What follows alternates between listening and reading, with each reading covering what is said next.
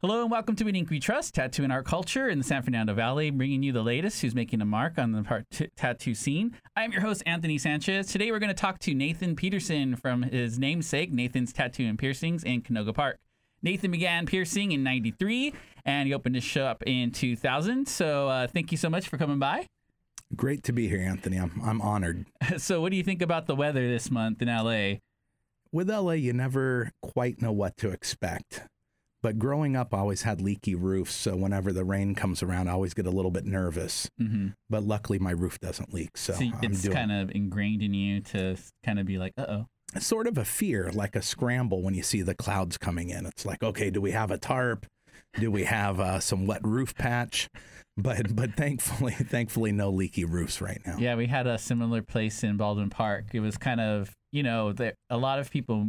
They call that white flight, I think, that area. The, when I moved into Baldwin Park, where, you know, retired people kind of didn't repair the place, and then they rented it to us, and we had a patio that would leak, and me and my brothers would take turn mopping out the patio because yep. the water would just slowly get closer, closer, closer. Yeah, that would suck. It was like the great, the great floods coming in. Yeah, and it'd always be like, "Can you repair the roof?" And they're like, "Eh." Yeah. So um, I, I think you spent a little time between NorCal and SoCal. Do you have any favorite things between between the two places? Yeah, my wife is uh, from uh, Redding, California, so we go up there quite a bit. We uh, manage a building up there, so it's good to get away from piercing once in a while, swing some hammers, get creative with just uh, creating spaces and redoing apartments and commercial spaces. So it's good to... Good to get out of town. Um, I love L A, third generation Angeleno, but it's good to not have traffic once in a while, to uh, see some trees once in a while, to see, even though the L A River is coming up a little bit, it's still uh, nice to see real rivers and right. uh, nature. So yeah, I forget that we have like basically that Pacific Northwest thing going up in the north. So definitely, definitely. And a beautiful place. I mean, smaller communities seem to be a little bit more enjoyable. And I, I think in L A, if you say hello to somebody on the street, they go, "Are you crazy?"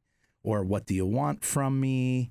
So uh, up in Redding, if you say hi to somebody, they say hi back and they're happy to chat with you and not be freaked out by you. Yeah, same when I, you know, my family's been here for a couple of generations too, since the Great Depression. And I've noticed the difference between like, you know, it feels more New York here where you, you do bump into somebody, they're like, "Eh." Yeah, it's sort of sad. I think it's getting that way. And I think some of it is some people move out here to make it big and they get disenfranchised and they bring some bitterness. So I think if you're a native Angeleno, you're typically maybe a little more comfortable and a little bit nicer to people. Where if you're an uh, embittered transplant, you you uh, get a little bit more, um, yeah. less tolerance. Yeah, we could go on for days about that because we apparently we agree on that. You said it the exact same way I would have said it to someone else. Right on. I, I've, I I feel an affinity with you. So. Then, um, did you, since you grew up in kind of the nineties-ish, did you happen to ever read the Anarchist Cookbook? That was more in the eighties. I had a a neighbor that was always just doing weird stuff. He always was like making his own weapons and doing weird stuff. And uh, his dad was a Vietnam vet. And uh, yeah, he just seemed like he was, he was into that stuff. So we'd read it. But some of it was really weird. I think he was trying to get high off of banana peels. I think that was a big thing from the Anarchist Cookbook back in the day. But yeah, during the during the eighties, I remember he had a copy of it. And it was a big deal. You'd have to go to some Uh, little clandestine bookstore with some guy wearing a bunch of military garb and then slide it under the table to you. And, and uh, yeah, it was really just sort of a, a, a fun part of exploration and hunting, I think, in, in the eighties, uh, finding books like that. Yeah, I mean, I probably I knew about it in the nineties because that's when I was a teenager, but I was a baby. And well, I guess we're roughly the same age anyways. um, so why don't we talk a little bit about your, you had a life as a roadie, it looks like. Well, when I was, what was I, probably about fifteen years old, I dropped out of Granada Hills High School. And uh, looking back, maybe I shouldn't have because Granada Hills High School is so well-renowned now. I mean, it's like going to Harvard or something. But uh, at that time, it sort of sucked. And I just ended up leaving school one day and uh, booking shows in my basement and just traveling with bands, and got a job with a record label. My friend Paul Mache brought me in as his assistant at uh, Delicious Vinyl Records, and we did a little imprint label uh, with bands like Naked Aggression and another band out of San Diego called Antioch Arrow, and roadied with uh, Rage Against the Machine for a while, did some videography there, and that was a lot of fun to see the early nineties, mid-nineties L A music scene. Really, really cool. And even in the piercing side of it, you had bands that represented that community. You had a band called Duchess de Sade, and uh, that was very, like, piercing-related, and, um, and and yeah, it was a great time. What was it like as far as being a roadie? Like, were you just moving around gear, or it sounds like you're doing video as well, so it's just a little... Yeah, I think part of it, my friend Paul, who hired me at Delicious Vinyl, after a little while, he goes, a lot of people that get into music are just big music heads. It just, it, and I love music. I listen to music all the time, and I love exploring and learning, but I think I like the culture more than just saying, oh, I want to have a picture taken with this person, or I want to be able to memorize every back of a Beatles album that ever came out. It was never much like that. It was just loving loving the culture of it. And uh, when I got into it, my brother was a road manager for bands. He went to um, to Europe with a band called Haunted Garage, and they were playing with the Cramps out there. And uh, I think part of it is he would just drag me along because I had a stronger back since I was young and I was free labor. So uh, I would get like a hamburger or something out of uh, breaking my back for a couple hours of dragging around gear. But when the band's playing, if you're working with gear, your job is pretty much done. Maybe you're protecting some of the pedals or if a cymbal's falling over, but those are those can be great vantage points to take photos from or do video from. So I'd always try and do that as well. Um, so it sounds like there was a lot of music when you were growing up then as well? Not necessarily in the, in the house, um, maybe a little bit, but it was something that I started finding on my own. And I, and I think part of it was just, once again, just music and culture coming together. If you're a kid and you're skateboarding, you know, punk rock was great to skateboard to. And uh, it was neat, just in my old neighborhood, a lot of the guys were into the bands in the golden era of hip-hop, uh, Eric B. and Rakim, and uh, E P M D, and Public Enemy, and and it was, it was pretty neat. And as time went on, I was primarily in the punk rock genre, but when you look back at Public Enemy, I mean, they were about as punk as it got in the sense of ethos, and And, and and you could see similarities between those two genres of music, even though they might have musically sounded different. Right. Um, do you remember the first time you hit, heard hip-hop then? Probably, I think it was like the Breakin' movie or something. Mm. And I think probably eighty-one or eighty-two. I was born in seventy-four. So probably seven or eight years old, I imagine. Because, yeah, some of the older kids in the neighborhood were... were breakdancing. So yes, I did have a pair of parachute pants, and I think that was probably nineteen eighty-three or eighty-two or did something. Did you learn how to breakdance then? Yeah, a little, a little bit, bit, but but but I was horrible at it. Yeah, my poor wife, I just, I, I hate dancing and she loves it, but yeah. But you know, when you're seven, it's like, uh, that was the coolest thing if you could get your parachute pants and, you know, a pair of, uh, of, of cool sneakers, you were, you were on top of the world. But, um, yeah, I was horrible at it. What kind of music was around before that then for you? Uh, before I was eight? Before hip-hop, and or even before you were eight. Whatever memory comes to mind. I'm not, uh... probably, probably my mom just playing the guitar, and my dad was more into classical, classical music. But I was the youngest of four brothers, so the older kids, you'd always hear what they were, what they were into, and some of my brothers have better taste of music than others. Yeah, I, I know that um, me being the oldest, uh, I guess I influenced a little bit of them, like my Bjork. First they were like, turn that off. And, you know, now my baby brother's like, oh, I listen to Bjork when I think about you. So it's it's sort of funny how the times change. It's it's nice to be validated with certain things when everybody's looking at you like you're a complete insane outsider. I remember early on in the piercing days, people were like, what's wrong with you? Are you a masochist? You know, um, and then going to, I was actually going to hair school across the street from here at West Valley.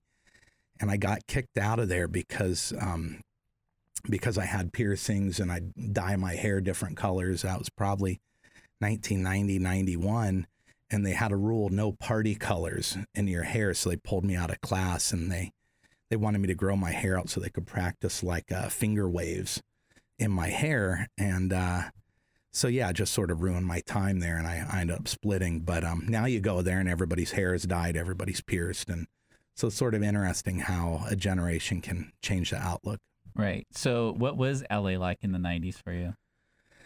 I think for me, it was just exploration. I have a friend, Brian Smith, who we just saw at the Bauhaus show. Um, and it's neat. He's still working with music, and he played in a band in my basement. And uh, Peter Murphy from Bauhaus, one of uh, his road crew, my buddy Oren, you know, he helped me build our first stage when we were doing shows in my basement. And uh, Brian Smith used to say, Nathan, nothing is sacred to you.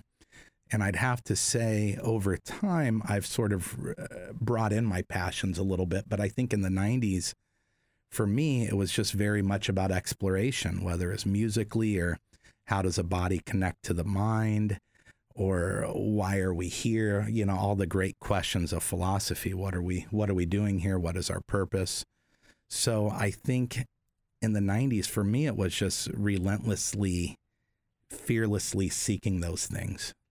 Um, so you started piercing in the nineties, and it somehow it was connected to you being a roadie. So ha- explain a little bit about that. I think when I, my first introduction to body piercings, besides nostrils and, and such, uh, and, uh, earlobes was, I think it was about nineteen ninety, eighty-nine when I was working with Haunted Garage with my, when my brother bring me to shows. And I saw that they had piercings, and it just intrigued me. And as a punk kid, I was like, this is awesome. You know, this is phenomenal. So I started just trying to figure, figure things out at that point in time and trying to learn more about it. And that was the introduction. Um, at that time, what, what kind of piercings were pretty normal prior to that, I guess? I think at that time, a lot of the, the piercing community essentially came out of West Hollywood with a gauntlet in the modern professional manner as we know it. I know people could debate and pull up things from other decades, but the industry as we see it now came out of the gauntlet. And it was neat being around in that time, being in a small scene and having the piercing culture crossover with the music culture. And since it came out of the gay community, there's a lot of more maybe kink related piercings like nipple piercings, genital piercings. The curved barbell was initially called the P A bar, the Prince Albert bar, because that was its original application.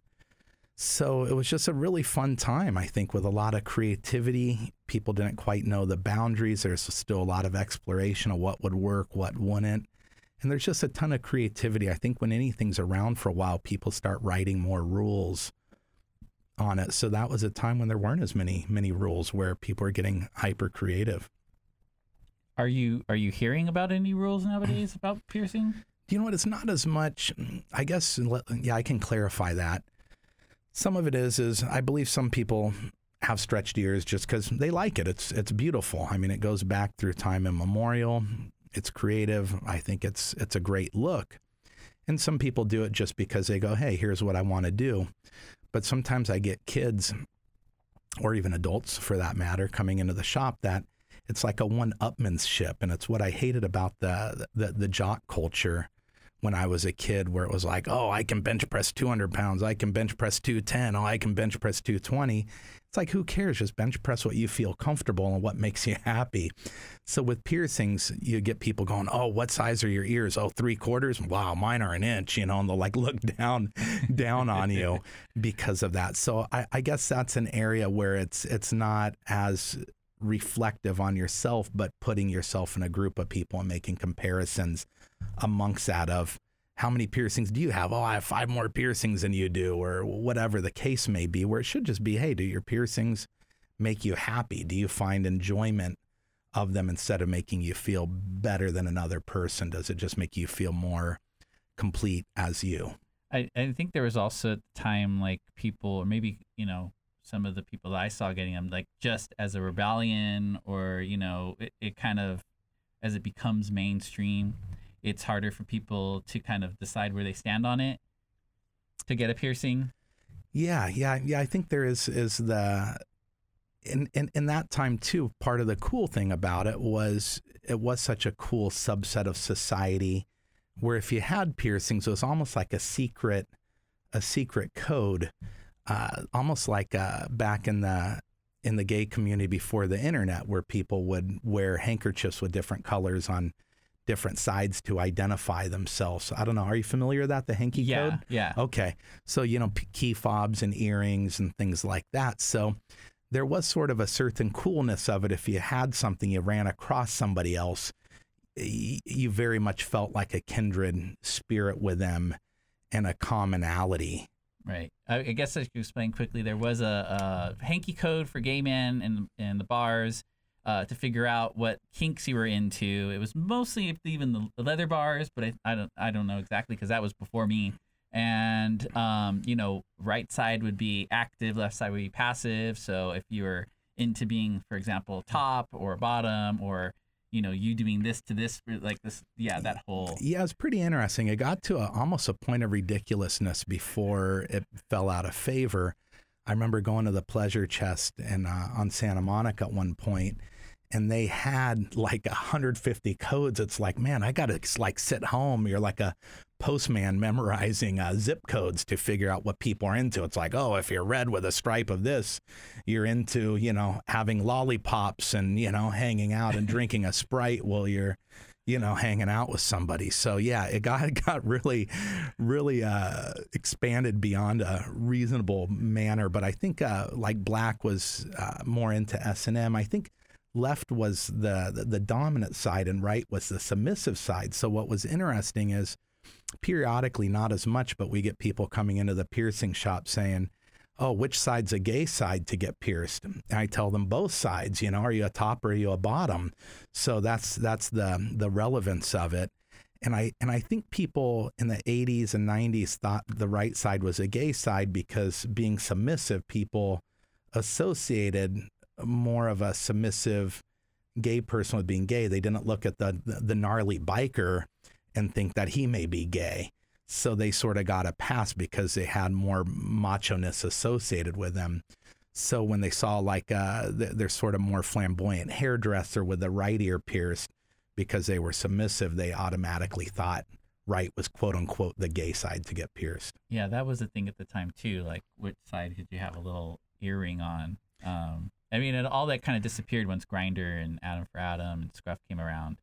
Yeah, I think basically just people just started doing both ears. They're like, ah, you know, I think ear stretching probably played a little bit of role in that, you know, just symmetry. I think symmetry is a, a, a neat thing. I, I lean a little bit more towards towards symmetry. Yeah, I mean, I, uh, every now and then I see a guy with just has one nipple pierced, and I'm, I'm like, why not just do both of them? And yeah, I do see, I do see and hear people getting pier- piercings removed more now, though. So maybe it's going the other way, where they had their ear stretched and then they get it surgically. I don't know if you're. Yeah, we we we run into a little bit of that, and I, I think some of it is is people that stretch too fast and built up a lot of scar tissue. If they decide not to wear their jewelry, it doesn't close up nicely, and there's a lot of scar tissue that just looks sort of nasty, and it's not as clean of a hole. So you see people getting that sewn up more. And I, I think people just go through, um, maybe if they initially got it, maybe for the wrong reason, maybe they got it to fit in or under duress of, uh, of, of a boyfriend or girlfriend, whatever it may be, then maybe that relationship ends and they pull piercings out. I've seen that when, when relationships end or start, I've seen some people come in more more often, why either to get things removed or things put in. One thing I like about the septum, septum piercing uh-huh. is like you can hide it. I noticed like, you know, if you had to go to a job interview, you could just kind of whoop. Yeah. So there's some of that too, right? Yeah, I think that's a, that's a, a neat thing. And, and, and I think too, some people as they get older, they don't want as much attention. You sort of settle into life and, and your routines and your social circles and your just a little more comfortable and, and you don't want as much attention where maybe when you're younger, you're looking to expand your network of friends and your sense of community. So maybe it's more of like a peacock thing of spreading the feathers to attract more people to you. But I think there is a validity in, in different stages of life of just saying, hey, let me sit back and just be a, a wallflower a little more and contemplate life and contemplate direction and past and present and future. Um, so what was your first piercing? My first piercing was uh, just earlobes as a kid. And then beyond beyond the earlobes, it was uh, my nipple. And uh, and then, yeah, and then a tongue piercing and uh, a frenum and an ampelling. And yeah, I, I did a lot of my piercings. What was sort of interesting is in that time of the early nineties, there wasn't really much of an underage crowd wanting to get it done. It was more passed around maybe the adult scene, maybe the bar scene. So you you, you didn't really get kids under eighteen getting pierced. But being that my brother would bring me to shows and I was seeing all this stuff and and uh, understanding it, they didn't card as much. There was really only a couple shops in L A. There was uh, um, there's a Gauntlet on Santa Monica, and then there was uh, uh, Crystal Cross working at Red Devil on, I think that was like La Brea. And uh, I, I had my ampling done by her when I was seventeen, had my nipple pierced at the Gauntlet when I was like sixteen. And maybe I just looked a little older, but I don't think they had as much problem of kids wanting to get piercings done. So it's funny. I remember going back to the Gauntlet when I was like seventeen and three quarters, or, you know, in ten months, I was almost eighteen. And then they carded me at that point. They wouldn't pierce me. It's like, well, you already did these other ones. You already did my tragus and my nipple and, you know, such. So, so that was, that was sort of funny. It was, it was beyond that point. yeah. Yeah. Yeah. It was pretty, pretty funny. But at, at that point I was, the Gauntlet put out a great magazine, which I believe helped shape the piercing community for what it is now, which was P F I Q, Piercing Fans International Quarterly. And they had a section called Pierce with a Pro, because the Gauntlet realized, hey, we're in West Hollywood. The whole world can't come to us to get piercings done. So when they released their magazine, they would outline different piercing methods. It was almost like a little how to do this piercing. So the Gauntlet sold supplies. Um, Pleasure Chest sold supplies. So, you know, I'd read a lot of the P F I Qs. I'd go to the Gauntlet. When I was there, I would, because I was a broke kid, I would get apprentice piercings, and I would hear them talking the apprentice through all the steps, and I would be trying to watch and learn and, and understand. And that was sort of the the foundation of, of things. Um, in that time, you you would rely on these kind of textbooks or, or kind of how-tos. I know that now they're, when I... when I was looking at the Gauntlet, there was one person who came out of there that she made the Piercing Bible. Yeah. You might, might yeah, maybe know her. Yeah, Elaine Elaine Angel, or she uh-huh. used to go by Elaine Benny. And um, so, were, like you said, that was how you guys would learn how to do different piercings? Yeah, that the Piercing Bible was a, a, a newer, it's a newer book. Um, by that, I don't know what it is now, maybe a, a dozen years or something since uh, she wrote that. But P F I Q was a big one. Fakir Musafar, who was a big influence on the piercing industry, he did a magazine called Body Play. There was another one out of um, England. I'm trying to remember what, what that was. But it the, the, the, the one from Europe or England dealt more with almost like music culture too. It was pretty neat, and just fashion in a sense, where Body Play and P F I Q was a little more, it was more focused on, on piercing. Um, and with the kink world, do you feel like there was, do you feel like there was a distinction, like adult industry people getting more of a certain kind, or could you even tell? With, or, or clarify your question well, a little? Kink, like let's say nipple piercing. Mm-hmm. Some people would just get it because it looks cool, but some people, uh, obviously, if you were dealing with West Hollywood, Pleasure Chest, Pleasure Chest, mm-hmm. in case people don't, it's a adult toy store. Yep. Primarily in West yeah. Hollywood, still there across from the the gay uh, theater. The last gay, uh, it used to be called uh, Tomcat? I don't know. Yep, yep. Um, so it's kind of a, an era of, you know, you do this for a kinky reason. Yeah, yeah. I, I think back then people did it more as a personal thing. And part of that probably was a little bit of society's judgment, where you had to be pretty brave to get more facial piercings and things like that. You would constantly get people commenting or people pulling their children away from you, things like like that. So, so with that being the case, a lot of it was a little more personal, even though there were outward things that could connect you to others. I think there was a kink aspect where there was more genitals, more nipples, and it was more just for your your personal life, not for your outside life.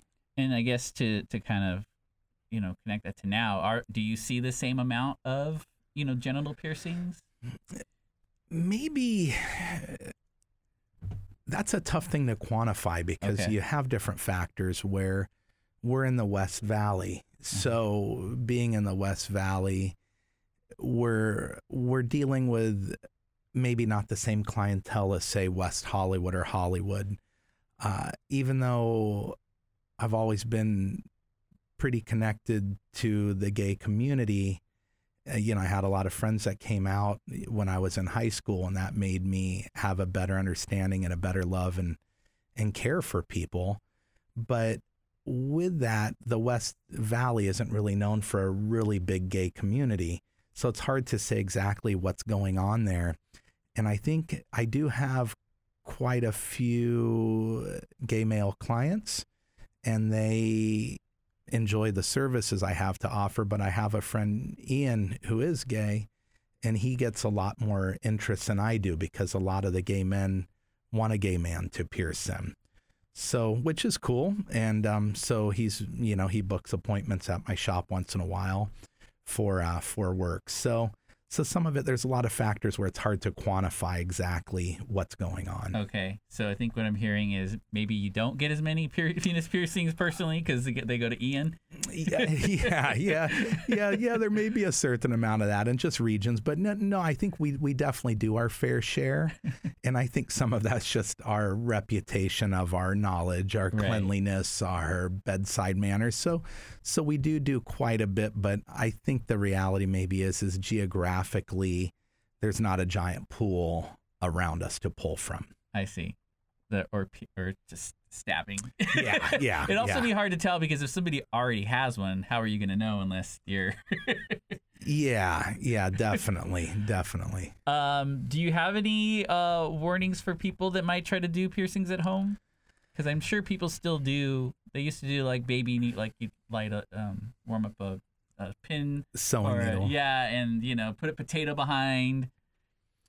Yeah, I think it's it's sort of tricky, because for me, when I got into this, a lot of it was just figuring it out. I had a friend's mom, uh, Nurse Debbie, who would help um, sterilize things. She would help, um, you know, get me gloves, get me uh, disinfection things, uh, get me needles, and, you know, from from the medical field. So when I did it, there's two shops in L A, and there was no piercing shops in the Valley. So there w- weren't too many ways to learn how to do it. So I sort of had to do it by figuring things out, by doing research, by experimentation.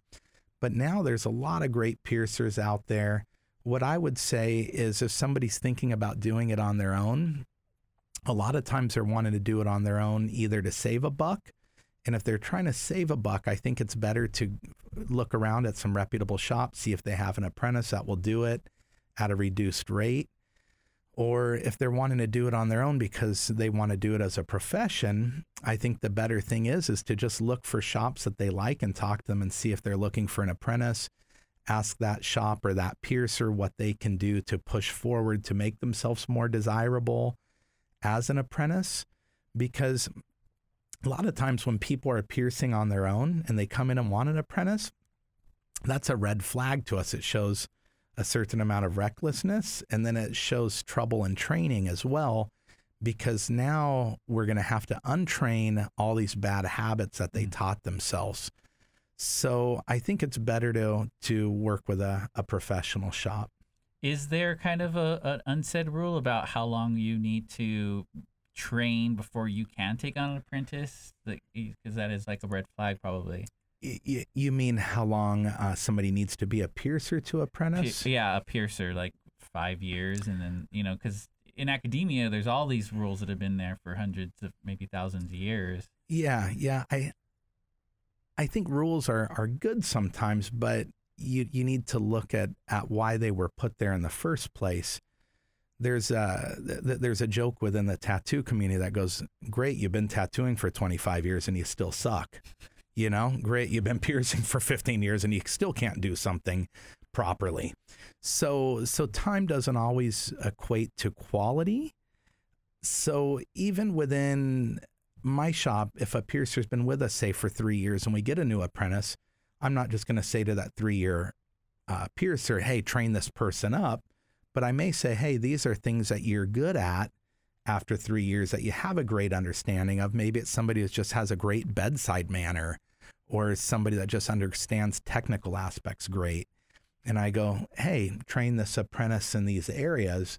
And then I can look over that piercer that's training the apprentice and teach them little nuances of teaching and how different people learn, because everybody learns differently. So that allows for growth for that three-year piercer. So maybe when they're in five or six years, they may be able to take on an apprentice on their own. But some people are just horrible teachers. That's true. That's true. Even teachers. Yeah, yeah, no. I met them. We talked about them earlier. Not here, though. um, so is there is there like a, a, just a general, not to give away trade secrets, like what, what you like to work with with an apprentice? You're, you're looking for a personality, or, you know, if they can't if they can't pierce an ear without causing an infection, you're kind of like, hey, man, look for something else. Yeah, it, it it is interesting, and I'd say different piercers have strengths and weaknesses. I think the first thing is is being passionate. If you don't have passion, you aren't going to stick around in something, no matter what your opportunities may be. So passion is big. Beyond passion, I would say dedication. Somebody may be passionate about something, but may not know how to wake up in the morning and put their clothes on and show up. So dedication, I would say. Loving people. What we do is very people oriented. If you don't like people and you aren't patient and you can't love all sorts of people, we may have a seventy-five year old lady come in that's having a hard time putting her earrings in. The next, next we have, you know, somebody who may have bad command of our language. Then we may have some, uh, somebody who's ultra wealthy and maybe feeling entitled come in, and then we may have somebody who's like borderline homeless coming in uh, that wants to get something done. So if you can't love all sorts of people, if you can't follow the golden rule of love your neighbor as yourself, then uh, for us at our shop, it's a hard, it's a hard fit. So you really need to care about people. And I would say that those are, those are our key, key elements. Obviously, when you get deeper in with people, what are their understanding of mechanics? Sometimes if people have like a construction background, or they're a hobbyist that likes to sew a lot, if they do a lot of like fine-tuned crafty type things, that can help with a tactile sense of understanding. Um, I just thought my train of thought. Uh, are there any kind of rock stars in piercing? Oh, oh it's getting it's getting ridiculous. I mean, how do you become a rock star in piercing? That that would be more, you know. Go ahead. Well, well, well some I guess I people. I should walk away now. I'll be back. Some, some, some people just, you know, truly may be talented, but they just want to convince the rest of the world that they're the greatest thing ever. And I think that that just comes from the need of people's attention to affirm who you are in the world. So they may convince people how great they are. Then there's other people, you, you know, just like like rock stars, you, you may have a band that sucks, but the lead singer walks around like they're the greatest thing on earth. And it's like, bro, I just saw your show. You sucked, you know, three people showed up and it was horrible. So, but they'll still have that rock star attitude. So you get that whole gamut in the piercing industry, which I believe that any craft, any trade should come from a place of just passion and humility, and just loving what you do and doing it because you love it, and let the rest of society determine what your place is in that realm. Uh, and I, I don't think you should push for any sort of greatness in whatever you do in the sense of perceived greatness. I think you should pursue greatness in the sense of caring for your craft and pushing yourself as far as you can go. But but yeah, yeah, it's it's getting a little bit ridiculous. And I, and I think a lot of piercing came out of transition into the punk rock scene, and maybe some of that was a punk scene mixing with a gay scene in the eighties and into the nineties.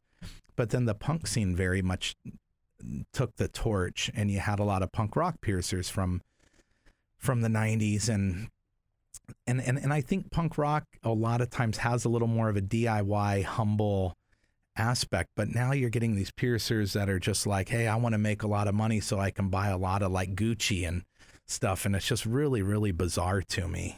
I mean, if I was gonna um, wax poetic on that, it's also a valley kind of, we're in a Kardashian world where it is about celebrity, so people are gonna want to be pierced or tattooed by a celebrity because they want to feel like a celebrity. That piercer or that tattoo artist is like a Gucci bag to them, right? Yeah.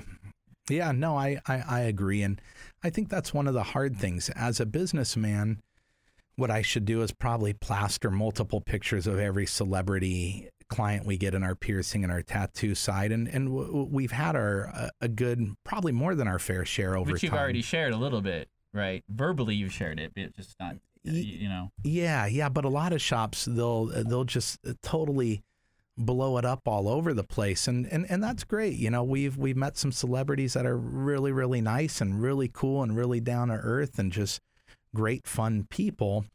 But at the same time, just because somebody's a celebrity doesn't mean that they have a better understanding of our industry.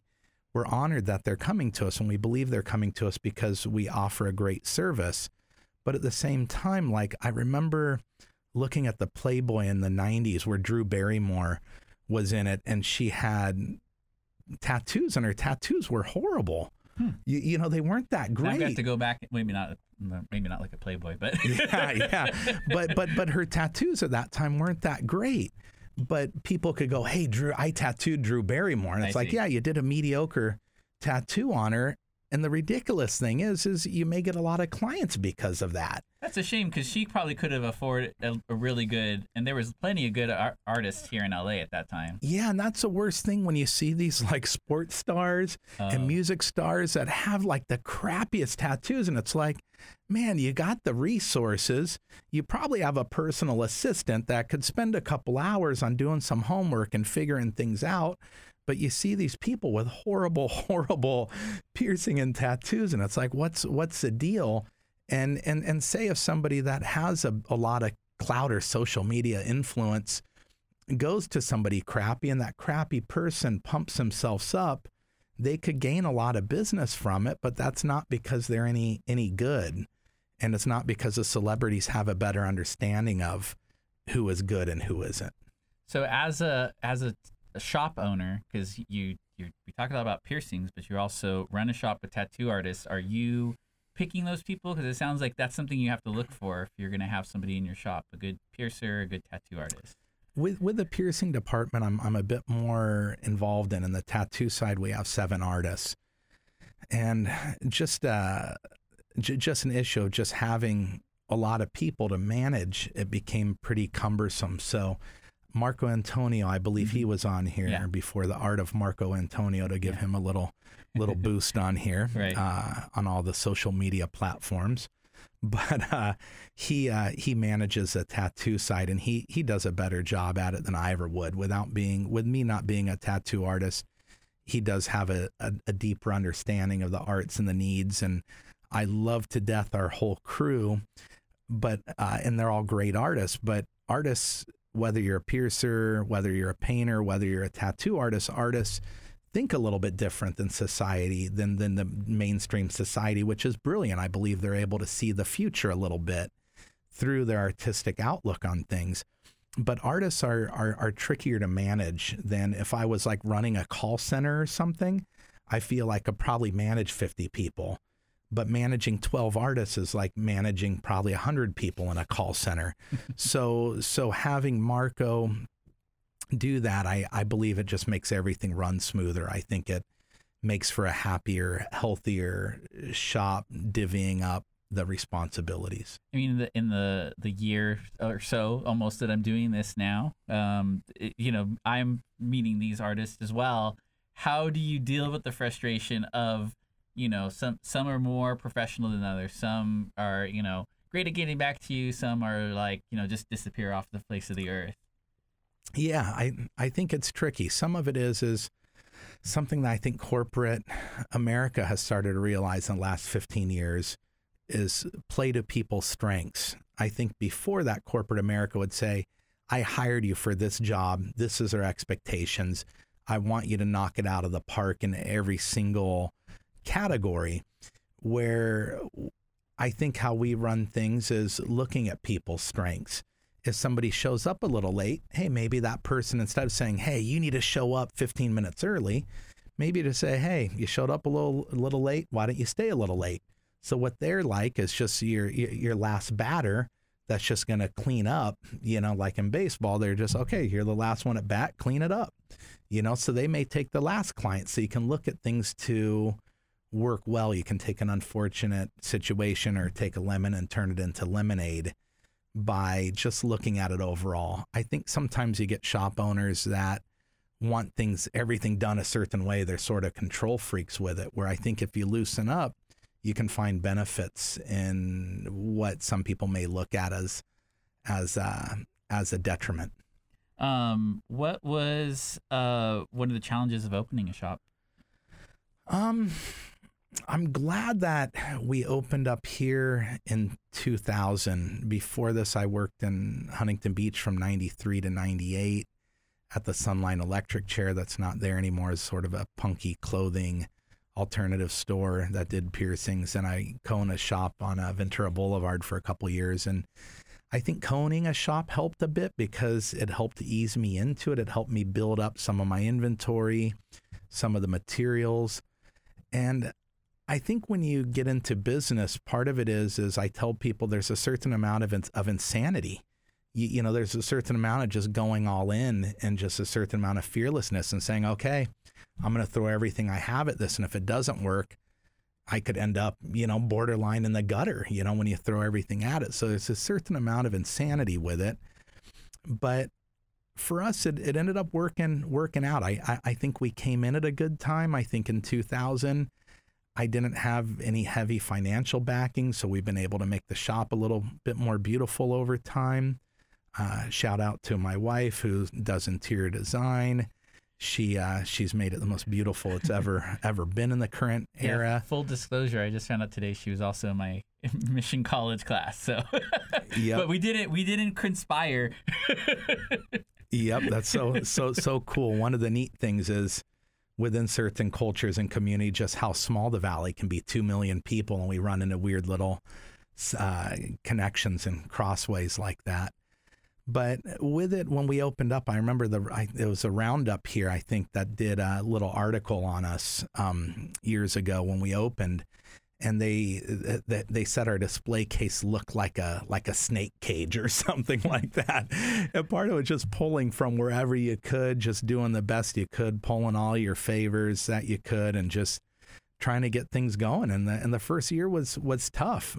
I didn't really go out much because I couldn't afford to. I was just putting everything back into the business and just trying to improve it. When clients weren't there, you know, it's likely I'd have a paintbrush out trying to uh, fix up the paint or improve on certain parts of the shop. So it was a very grassroots, natural um progression for us over the years. So when you were going back to Huntington Beach, was there a surfer culture there, or was it punk rock by then?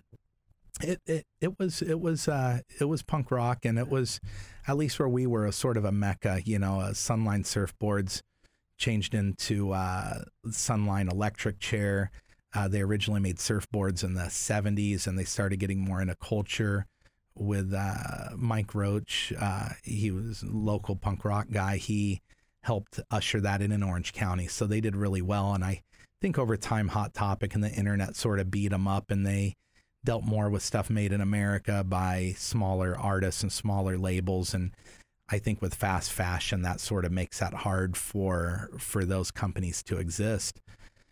So they eventually ended up closing, closing down, but they were sort of a punk rock mecca. You know, there's different bands, um, couple of the gals from uh, the band F Minus uh, were there. They were the one of the first releases, the first seven inch on Hellcat Records, and and and you had a lot of people coming through that were punk rock. And part of the sad thing is, in that era behind the Orange Curtain, there was still a lot of like skinheads and racists down there. I'd remember going to lunch and like almost getting in fights with Nazi skinheads. And I don't think I've ever heard it called the Orange Curtain, but Yeah, yeah. I mean, my, I grew up closer to Whittier, and my grandma lived in La Habra.